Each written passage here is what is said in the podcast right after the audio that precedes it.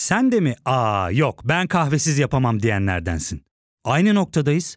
İlk ve tek kahve üyelik uygulaması Frink'le tanış. Hem bütçeni koru hem de hiç bitmeyen kahvenin tadını çıkar.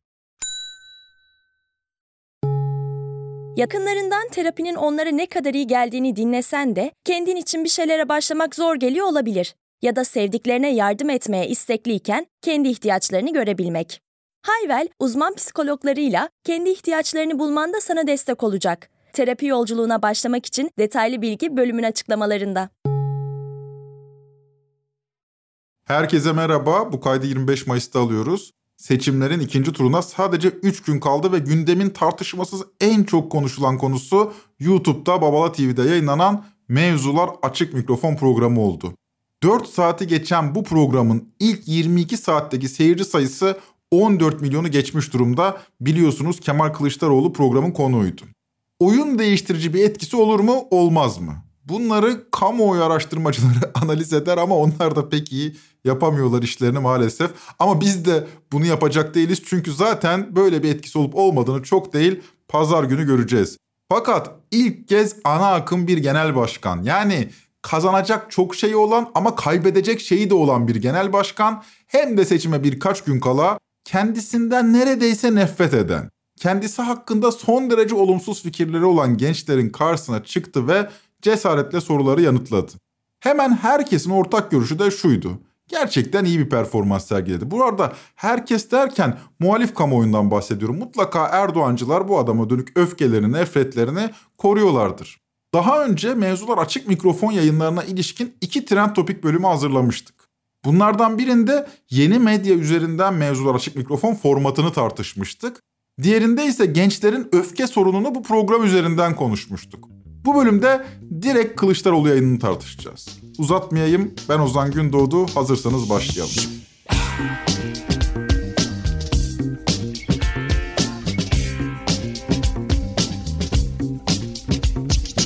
24 Mayıs akşamı saat 9.30'da Türkiye'nin azımsanmayacak bir kısmı ekran başına geçti, çayını çorbasını içti ve mevzular açık mikrofona katılan Kemal Kılıçdaroğlu'nu izledi. İlk kez merkez siyasetin içinde iktidar alternatifi olan bir cumhurbaşkanı adayı kendisinden hiç de haz etmeyen bir insan topluluğunun karşısına çıkma cesareti gösterdi ve sorulara cevap verdi. Belki de çıkmak zorunda olduğu için bu cesareti gösterdi. 25 Mayıs gününün Trend Topic başlığı da Babala TV'ydi. Bu noktada Oğuzhan Uğur'u kutlamak gerekir. Dönemin ruhunu yansıtan, bu dönemden ilham alan bir konsept yarattı ve etkili oldu. Sağ olun. Teşekkürler. Peki neden bu kadar etkili oldu? Bunun birkaç nedeni olduğunu düşünüyorum. İlki batıda fast journalism denilen nitelikten yoksun hızlı habercilik. Mesela yaklaşık 10 gündür iktidar medyası Tekirdağ Belediyesi'nin depremzedelerin evlerinden çıkardığını yazıp çiziyor. Kimse de demiyor ki ya bunlar psikopat mı? İnsanları neden evlerinden çıkarsınlar? Bunlar insan etiyle beslenen canavarlar mı? Seçime giderken niye böyle bir şey yapılsın? Ya yapacakları varsa bile seçimden önce yapmazsınız. Aptal mı bu koskoca insanlar? Bu sorular soruluyor tabii de peki olay nedir? Mevzular açık mikrofondaki ilk sorulardan biri Kılıçdaroğlu'na bu şekildeydi. Efendim işin özetini anlatayım. Orada kalacakları süre valilik demiş ki şu kadar süre siz bakacaksınız diye. Onlar da süre dolunca valiye yazı yazmışlar. Valiye yazı yazınca da vay işte bunları şeyden çıkarıyorlar diye kıyamet kopardılar. İşin özü bu. Çünkü ben hemen aradım. Büyükşehir Belediye Başkanı. Nedir bu? Efendim öyle bir şey yok dedi. Biz tam tersine bu sabah hep beraber kahvaltı yaptık. Herhangi bir sorunumuz yok. Ama bir haber arkasından kıyametler sanki biz depremzedelere karşıyız. Ya nasıl karşı karşı akıl var, mantık var, vicdan var, ahlak var. Böyle bir şey olur mu? Olmaz. Şimdi bu olayın perde arkasını ben de ilk okuyunca ya olacak iş değil. Tekirdağ Belediyesi niye böyle bir şey yapmış dedikten sonra bir iki telefonla vaziyetin gerçeğini kavradım. Yani Kemal Kılıçdaroğlu'nun açıklaması politik bir açıklama değil arkadaşlar. Hakikati söylüyor adam. Şimdi bir ülkede kamusal tartışma kültürü olmaz ve medya düzeni tümüyle paramparça olursa başınıza gelecek olan budur. Bu kantarın ayarı da durup dururken bozulmadı bu arada. Bizzat Erdoğan'ın kendisi bu düzeni yarattı. Medya abuk sabuk bir haber yapar. Bu haberin saçma sapan olması, asılsız olması normal şartlarda gazeteciyi tedirgin eder. Ya ben der yanlış bir haber mi yaptım acaba? Bu anlaşılırsa bir daha iş bulamam ya da okuyucuların güveni kalmaz vesaire diye endişelenir. Yani yanlış bir haber vermek endişe kaynağı olmalıdır gazeteci için. Ama bu düzende öyle bir şey olmuyor ki. İster iktidar yanlısı olsun, ister muhalif, itibarınızın hiçbir önemi yok. Mahalle davulcularının peşinden gidiyorsunuz. Yani ne kadar rezil olursanız olun bir iki ajitasyonla takipçi kitlesi kazanabiliyorsunuz. Fakat bu muhalif medya ile iktidar medyasını eşitleyip üçüncü yolculuğun apolitizmine düşmeyelim. Ortada sadece medya düzeninin değil, bizzat Erdoğan'ın da manipülasyonu var. Çünkü Erdoğan'ın kendisi depremzedelere hakaret ediyorlar, otellerden kovuyorlar diye mesaj veriyor kitlesine. Ya kim yapıyor bunları? Hakikat ne? Kocaman bir soru işareti. 15 Mayıs'ta attığı tweette şunları söylüyor Erdoğan. Bu çevreler deprem bölgesine gönderdikleri yardımları kesmekten, otellerdeki depremzedeleri kapı dışarı etmeye kadar her türlü vicdansızlığı sergiliyorlar. Dolayısıyla Oğuzhan Uğur'un programı büyük oranda arda arkası belirsiz, bir bütünlüğü olmayan, aslında son derece basit cevapları olan ama duygu yüklü sorulardan oluşuyor. Erdoğan'ın da sırrı burada devreye giriyor. Erdoğan insanların aklına değil, duygularına hitap ederek kazanmaya başladı. Kitlesi de benzer bir duygusallık içinde. Nasıl mesela? Soruyu soranlar öncelikle şehitlere selam göndererek başlıyorlar. Ajitatif bir selam ile soruyu soran önce ahlaken durduğu yerin ne kadar doğru olduğunu kendisine ve salona itiraf ediyor. Hamaset siyasetçilerden halka inmiş durumda. Bu tehlikeli bir gelişme bana kalırsa. Mesela Memleket Partili bir genç sorusuna başlamadan önce şu tirada atıyor. Soruma başlamadan önce herkesin müsaadesiyle benim de askerlik görevimi yerine getirdiğim 2021'e 3. tertip döneminde Şırnak'ın Cizre ilçesinde PKK terör örgütü tarafından şehit edilen piyade er Tarık Tarcan'ı ve tüm şehitlerimizi rahmetle, minnetle ve saygıyla anmak istiyorum. Zaferleri ve geçmişi insanlık tarihiyle başlayan kahraman Türk ordusu ve şanlı Türk milleti dün olduğu gibi bugün ve yarın da terörün her türlüsüne, her türlü uzantısına ne Kandil dağcılarına ne de domuz bağcılara geçit vermeyecektir. Bunları kısaca ifade etmek istedim. Teşekkür ederim. Ya da Erdoğancı bir genç kadın. Öncelikle başta Gazi Mustafa Kemal Atatürk ve bu vatan için hain terör örgütleriyle çarpışarak canını vermiş tüm şehitlerimize Allah'tan rahmet dileyerek başlamak istiyorum. Bir Diyarbakırlı gençte de dildeki duygusal tonu hissediyoruz. Siz benim ölmemi ister misiniz Sayın Genel Başkan? Herhalde istemezsiniz. Salondaki genç arkadaşlarıma Yasin Börü'nün ve çocukluk arkadaşım İstanbul Beşiktaş'taki saldırıda şehit olan polis memuru Murat Yılmaz'ın annesinin ve babasının selamlarını getirdim. Ömrüm boyunca Çok özür dilerim. Beşiktaş saldırısında değil mi? Tim 47 saldırısında Murat Karayalan'ın talimat verdiği 37 vatan evladının Tamam. kahpece şehit düştüğü saldırıda Ee, efendim. Bu noktada hakikat arayışından ziyade romantik duygusal bir tonla karşılaşıyoruz. Zaten ilginç biçimde Türkiye'de de tutan da budur. PKK'ya terör örgütü diyorsunuz. Yetmez. Kahpe deyin. Bebek katili deyin. Ya tamam diyelim de benim gündelik dilim bu değil ki. Yani ben gündelik dilde de zaten kahpe lafını kullanmam ki. Demesem makbul vatandaş olmuyor muyum yani? Yani sizi nasıl ikna edebiliyoruz? Denebilir ki e kardeşim bizzat HDP Kılıçdaroğlu'nu destekliyor. Demek ki bu işte var bir şey ki bu sorular Kılıçdaroğlu'na yöneltiliyor. Bu noktada çerçevemizi biraz genişletmeyi öneriyorum. 2014 yılına gidelim. Analar ağlamasın diye gidilen bir seçim ve bingo. Erdoğan'ın oyu %51,5. Çözüm sürecinin ortasındayken aldığı oy bakın. MHP muhalefette öyle düşünün. Yani milliyetçilerin tümü Erdoğan'ın karşısında onlara muhalefet ediyor. Erdoğan çözüm sürecini örgütlüyor ve 51,5 oy alıyorsunuz. O 51,5 bugün aynen aynı şekilde yine oy verdi. Bugüne geliyoruz. Altılı masaya dışarıdan HDP destek veriyor diye kopartılan gümbürtüye bir bakın hele. O halde HDP ya da PKK meselesi değil. Ne peki? Soğuk Savaş'tan bu yana yaklaşık olarak 1950'lerden bu yana yani komünizmle mücadele adı altında bu halka iftiralarla aşılanmış bir sol nefreti var. Bakın az şey değil bu dediğim. Bugün siyasete yön veren Bahçeli, Erdoğan ve Kılıçdaroğlu gibi isimler politik bilinçlerini 70'li yılların çatışmacı ortamında kazandılar. Bahçeli de Erdoğan da azılı bir antikomünistti. Genel olarak solcuların gerçekten canavar olduğunu zanneden bir iklimde yetişti bunlar. Ve bugün Türkiye'yi yönetiyorlar. Sonuç ne mi oluyor? Kendine Muhabir adlı YouTube hesabı sokakta vatandaşlara bir oyun oynamış. Beraber dinleyelim. CHP heyeti HDP ile bir görüşme gerçekleştirecek. Ne düşünüyor vatandaş bunu araştırıyoruz. Allah akıl versin. Neden efendim? Ya arkadaş o kadar şehit cenazesi geliyor. Hiç düşünmüyorlar bunu. Arkadaşlarım uyarıyor şimdi de. E, CHP değilmiş. AK Parti HDP ile bir görüşme gerçekleştirmiş. Nasıl? AK Parti bir görüşme gerçekleştirmiş. Allah görüşür görüşür. Mecliste grubu var canım. Dediniz az önce bir sürü şehit geliyor diye. Evet. Her şeye alıştık artık. Normal. Evet. AKP'nin ya da Erdoğan'ın yaptığıyla CHP'nin ya da Kılıçdaroğlu'nun yaptığı aynı reaksiyonu doğurmuyor. CHP'den ya da genel olarak Türkiye'nin siyasi yelpazesinin soluna dönük nefret üzerinden siyaset yapılıyor ve Erdoğan'ın da sırrı bu. Nedir o? Sağcılık değil bakın. Anti solculuk. Sağın tam konsolidasyonunu sağlayan işte o panzehir. Anti solculuk, anti komünizm. Böylece Erdoğan'ın gitmesinin hayati önemde olduğunu kavrayan CHP, HDP ve tipin tabanları daha çok onlar oluyor. Çünkü bu insanlar rahatlıkla gayrimilli olmakla, vatan haini olmakla suçlanabiliyorlar. İlle dünya görüşünüz önemli değil. Kimliğiniz de bu hainliğin varoluşsal gerekçesi olabiliyor. Aleviyseniz, Kürtseniz hele hele. Buna karşın genel olarak solda durmuyorsanız, yerli ve milli saflarda olduğunuz ortadadır. Yani Erdoğan'ın dili bu en azından çok değil daha birkaç ay önce Akşener'e evine dön çağrıları yapmış, İyi Parti yerli ve milli ilan edilmişti. Sayın Bahçeli'nin daveti ise en makul çizgide davettir. HDP ile terör örgütleriyle el ele olmak milli ve yerli olarak düşündüğümüz İyi Parti'ye hiç uygun da düşmeyebilir. Şimdi İyi Partili olduğunuzu düşünün. Ben hayal edemiyorum. Yerli ve milli olduğumuzu iddia ediyor Erdoğan. Yani insanın içindeki tedirginlik hissi bir miktar azalır ya Allah demek ki biz makulmüşüz dersiniz. Güç sizi çeker.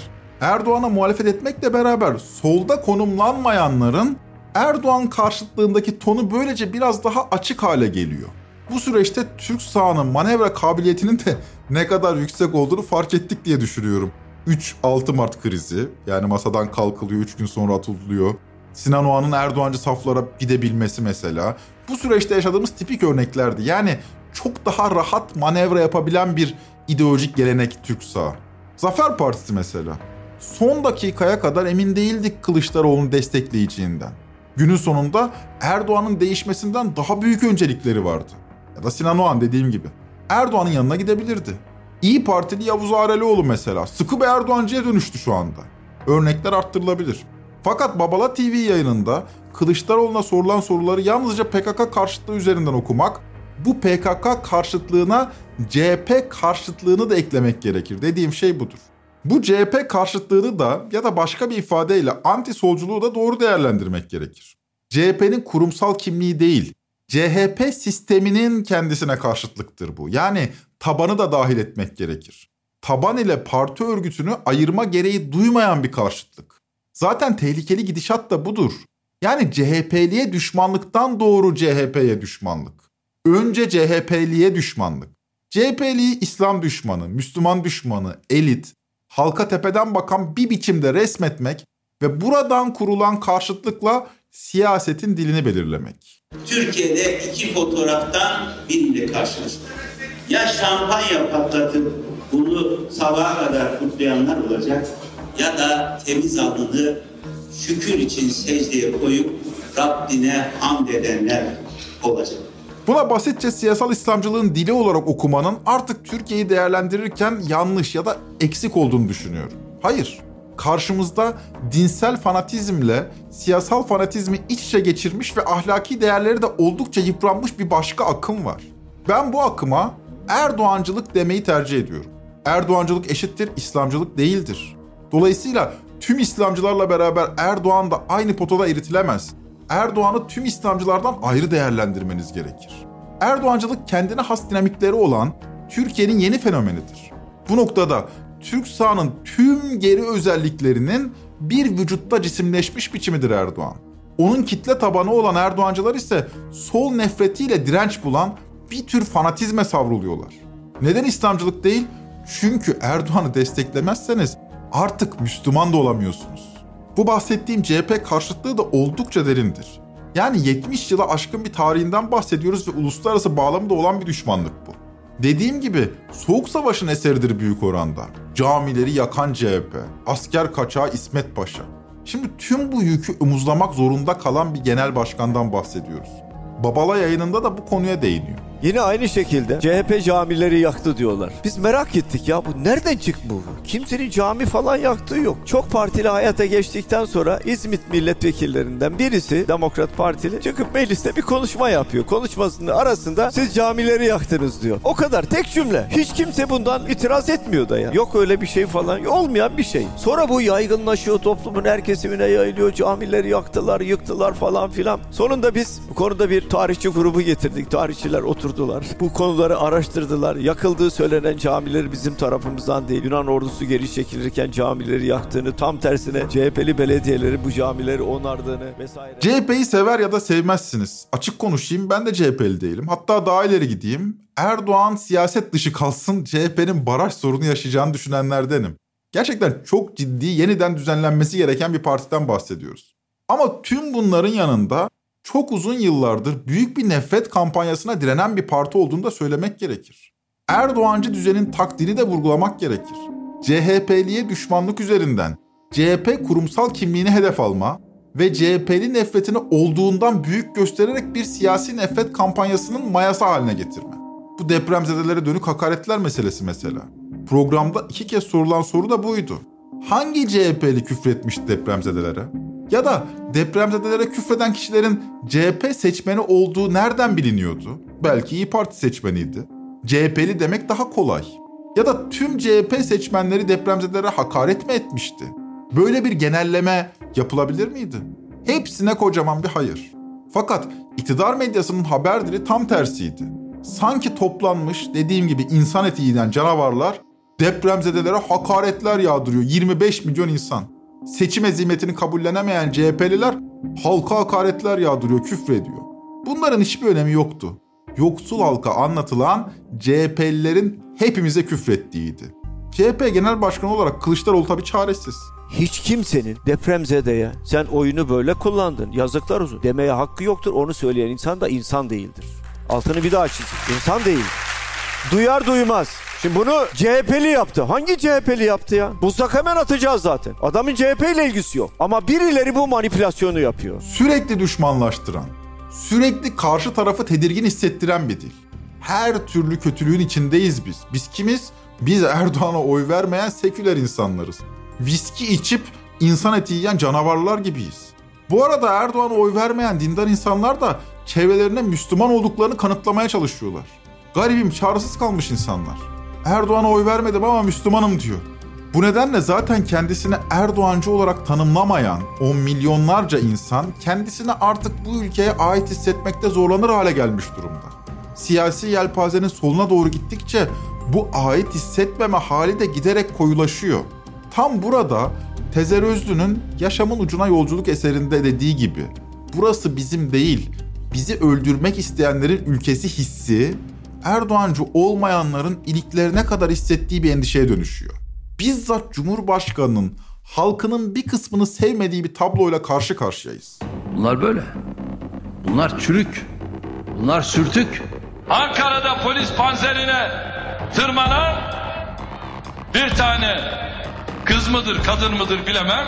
Ya sen bir partinin lideri olarak bayansın bayan. Mecliste o nasıl bir küfürdür? Ahlak yoksun. Kızılay nerede diyor. Ne çadırını ne yemeğini görmedik diyor. Ve ahlaksız ve namussuz ve adi. Ve çıkıyor MHP'nin başındaki beyefendi. Aile nedir bilmez. Onun böyle bir derdi yok. Çoluk nedir çocuk nedir bilmez. Onun böyle bir derdi yok. İstanbul'da bir üniversitede komünist, vatan haini, Bunlar terörist gençler. Bu nefretin Erdoğan'ın şahsında cisimleştikten sonra Erdoğancıların şahsına zerk edildiği tedirginlik verici bir boyutla karşı karşıyayız. Halka tepeden bakma ifadesi genellikle İslamcılar tarafından kullanılırdı ve CHP'liler için söylenirdi. Fakat işler değişiyor. Erdoğan'ın gücü arttıkça ve Erdoğancılar orta sınıflaştıkça, kentlileştikçe benzer bir eğilim artık Erdoğancılarda da görülmeye başlandı. Karşı tarafı anlama zahmetine girmeyen, halka tepeden bakan bir Erdoğancılık. Kendi 28 Şubatlarını yarattılar. Açım diyene sana sadakam olsun diye 100 lira fırlatan bir yeni orta sınıf. AK Parti'ye üyeyim de ama açım diyorum aç. Aç kalmışım. Olmuyor. Topluluk dediğiniz zaman Sadakam olsun. Ha iyi iyi. Sana sadakam olsun. Teşekkür ederim. Açım Türk dedi. parası yoksa. Açık hep Sen bu adama hakaret ediyorsun. Abla Atatürk var bunun üstüne yere atmayalım. Muhabir de abla Atatürk var bunun üzerinde atmayalım diyor. Yani tozutuyoruz genel olarak. Fakat şunu da söylemek gerekir. Kılıçdaroğlu'na soru soran gençler saygı sınırlarını çok zorlamadılar. Onun terörist olduğunu ya da terör işbirlikçisi olduğunu düşünüyorlardı. Fakat yine de sorularını belli bir üslubun dışına çıkmadan sordular. Bu noktada eğer kutlamak gerekiyorsa bu halkın ferasetini de kutlamak gerekir diye düşünüyorum. Az şey değil bu dediğim şey. Bu halkın ferasetine güvenmiyorum vesaire laflarını çok duyuyorum. Arkadaşlar bu halk Erdoğan'a 85 milyon direndi. Hala birbirimize girmediysek, hala sokakta birbirimize selam verecek durumdaysak bu halkın feraseti sayesinde. Bakmayın Erdoğan'a oy veriyorlar da hala bizi kesmeye başlamadılar yani. 25 Mayıs günü sosyal medyaya düşen bir haberi dinleteyim size. Süleyman Soylu biliyorsunuzdur bir otobüsün içinde İstanbul'u turluyor. Bu esnada Alevilerin yoğun yaşadığı Gazi Mahallesi'nin civarından geçiyor otobüs. Vatandaşlar da Süleyman Soylu'ya tepi gösteriyor. Yanlış anlamayın Erzurum'daki gibi taşlama falan değil işte bağırıyorlar. Belki zafer işareti falan yapıyorlar. Süleyman Soylu otobüs yavaş yavaş hareket ederken mikrofondan hepsine birden PKK ile iç içe girmişsiniz ama başaramayacaksınız oh oh deyip duruyor.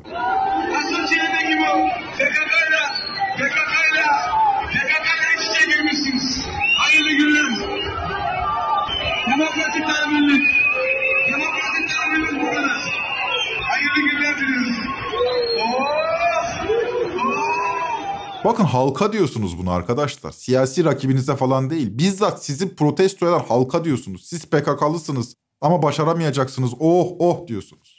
Erdoğan'a oy vermiyorsanız PKK'lısınız ya da PKK ile iç içe girmişsiniz. Sandığa gömüleceksiniz. Yahu bu halkı gerçekten seven, sorumluluk sahibi insanın ağzından çıkacak olan şeyler mi bunlar? Halka oh çekilir mi? Bu yüzden bu halkın ferasetinden bahsettim. Gerçekten bu kadar tahrike rağmen çok ağır bir şeyler yaşayabiliriz diye düşünüyorum ama yaşamıyoruz çok şükür. Burada bölüme kısa bir ara verelim. Böyle finanse ediliyoruz biliyorsunuz. Döndüğümüzde Babala TV yayını ile beraber devam edeceğiz.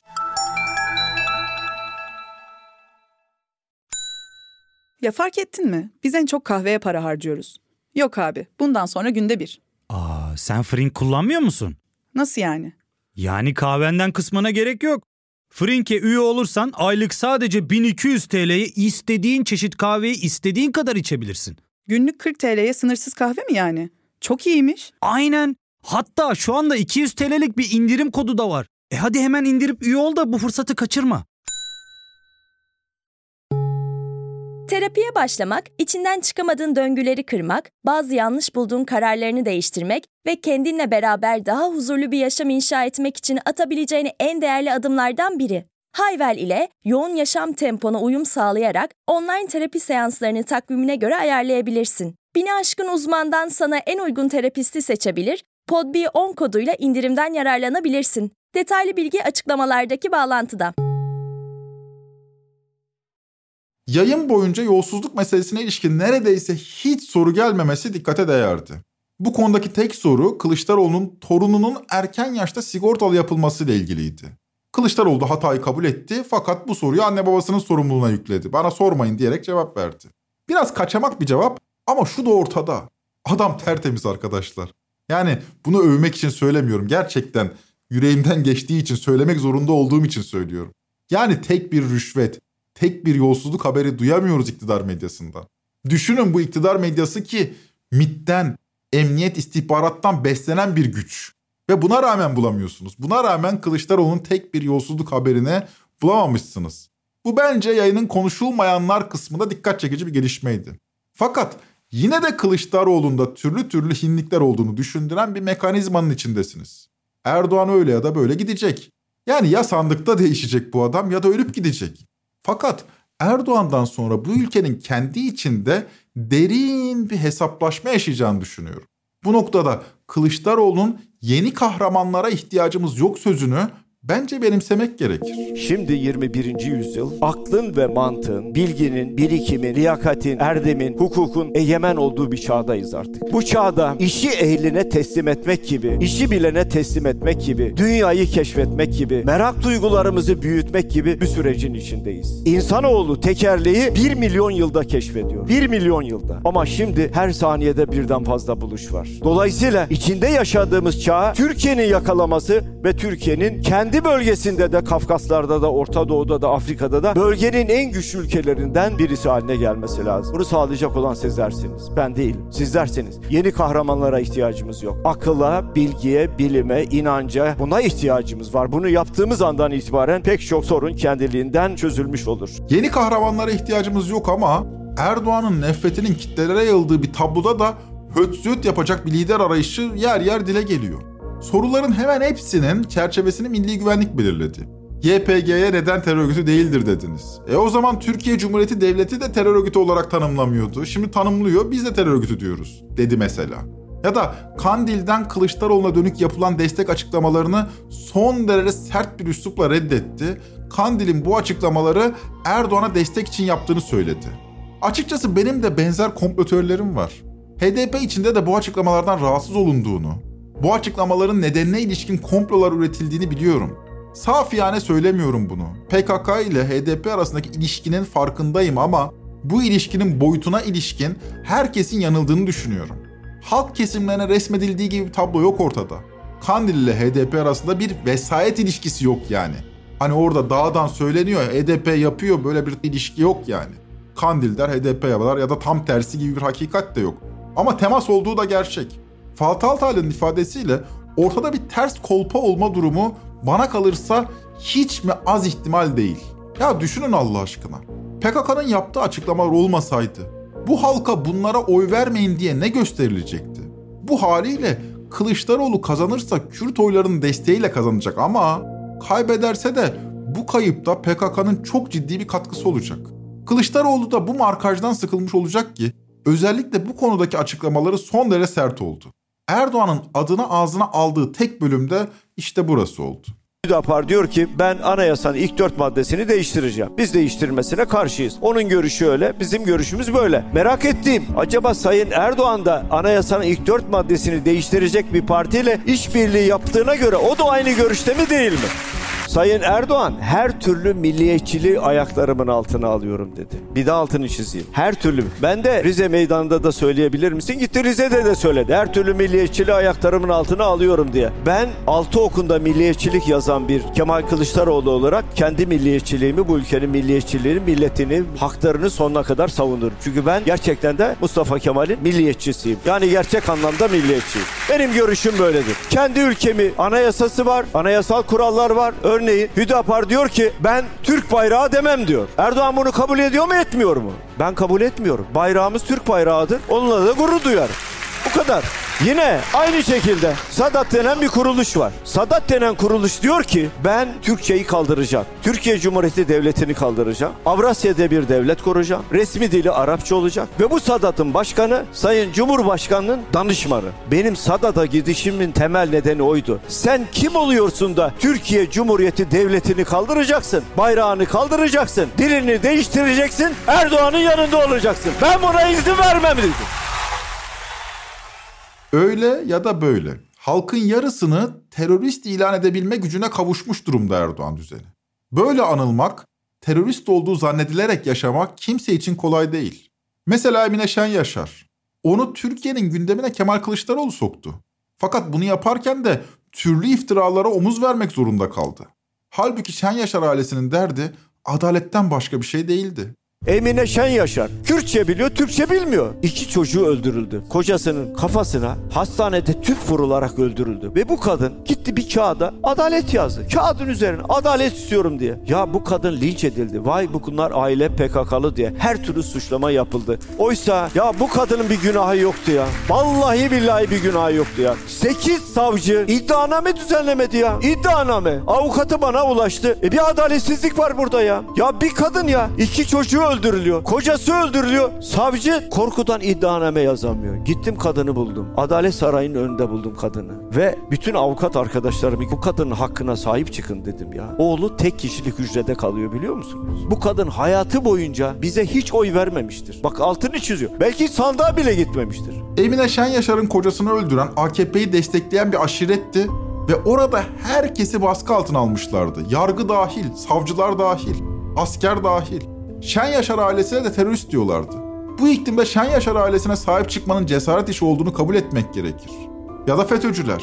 Ben size başka bir örnek daha vereyim. Belki şaşıracaksınız. Darbe girişiminden sonra bir kadın öğretmeni tutukladılar. Olabilir. Gözaltına aldı. FETÖ'cü diye. Karakola götürdüler. Ama bu yeni doğum yapmış. Çocuğun anne sütüne ihtiyacı var. Dedim ki bu çocuğun anneye gönderilmesi ve en azından belli aralıklarla anneye götürülüp bu çocuğun anne sütünü emmesi lazım. Koro halinde. Vay işte sen FETÖ'cüsün. Ya arkadaş ben çocuğun hakkını savunuyorum. Bu çocuk yeni doğdu ve bu çocuğun anne sütüne ihtiyacı var. Ve çocuğu belli aralıklarla götürürsünüz. Anne sütünü emer çocuğu alır eve getirirsiniz. Zaten çocuk nezarette kalacak hali yok. Kıyameti kopardım bütün suçlamaları göze alarak. Bakın 16 Temmuz diyorum. 15'in üstünden bir gün geçtikten sonra. Şimdi ben haksızlık mı yaptım? Yani ben adaleti savundum diye ben kötü bir insan mı oldum? Kılıçdaroğlu adalet yürüyüşünden bu yana haksızlığa uğramış isimlerle, çevrelerle bir toplumsal hareket yaratmaya çalışıyor.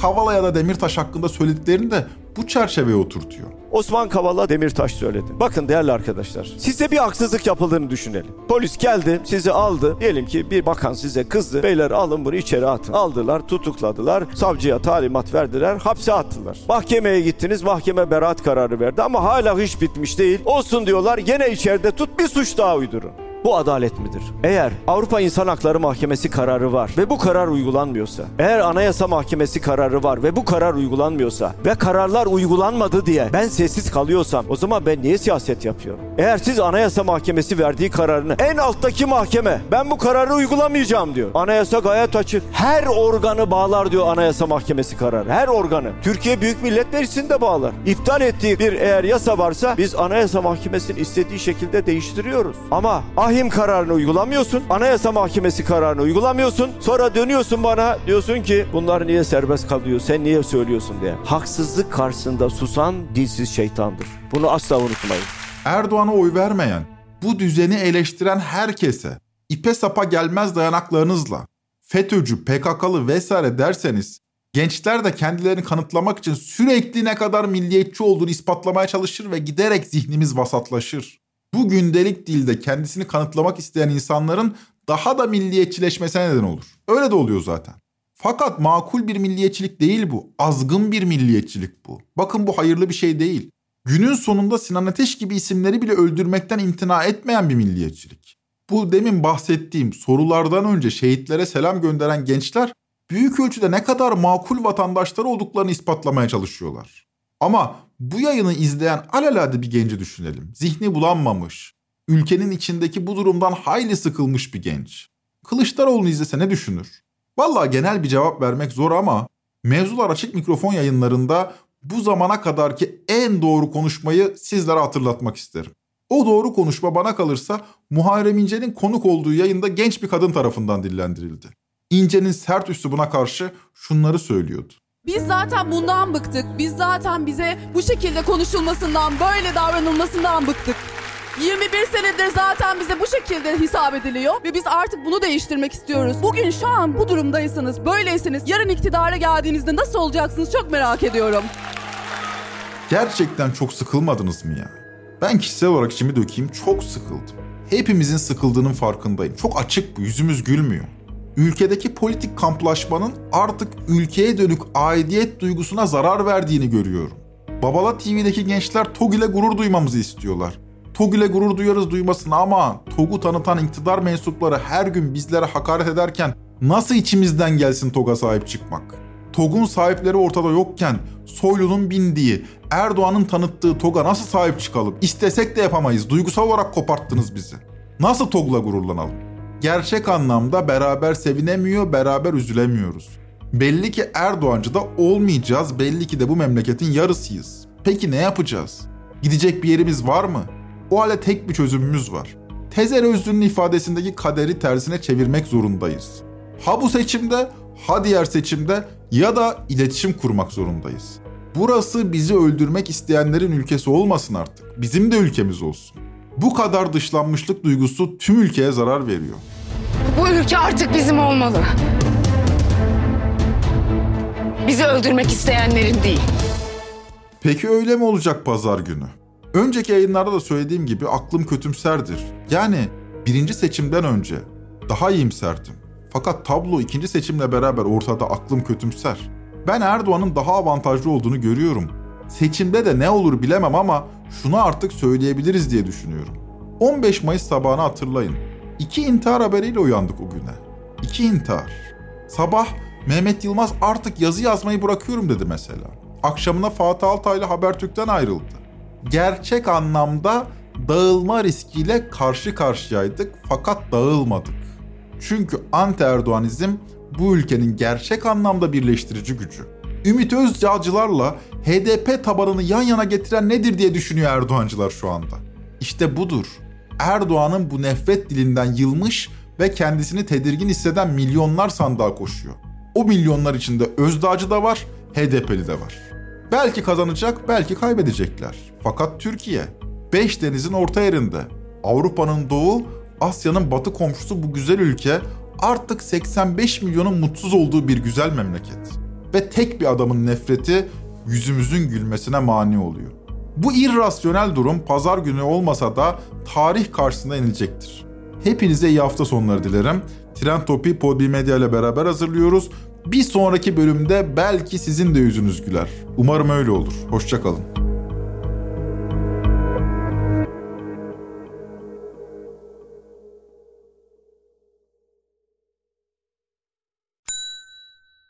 Ve tek kahve üyelik uygulaması Frink, 46 ildeki 500'den fazla noktada seni bekliyor. Açıklamadaki kodu girerek sana özel 200 TL'lik indirimden faydalanmayı unutma. Hadi sen de Frink üyeliğini başlat, kahven hiç bitmesin.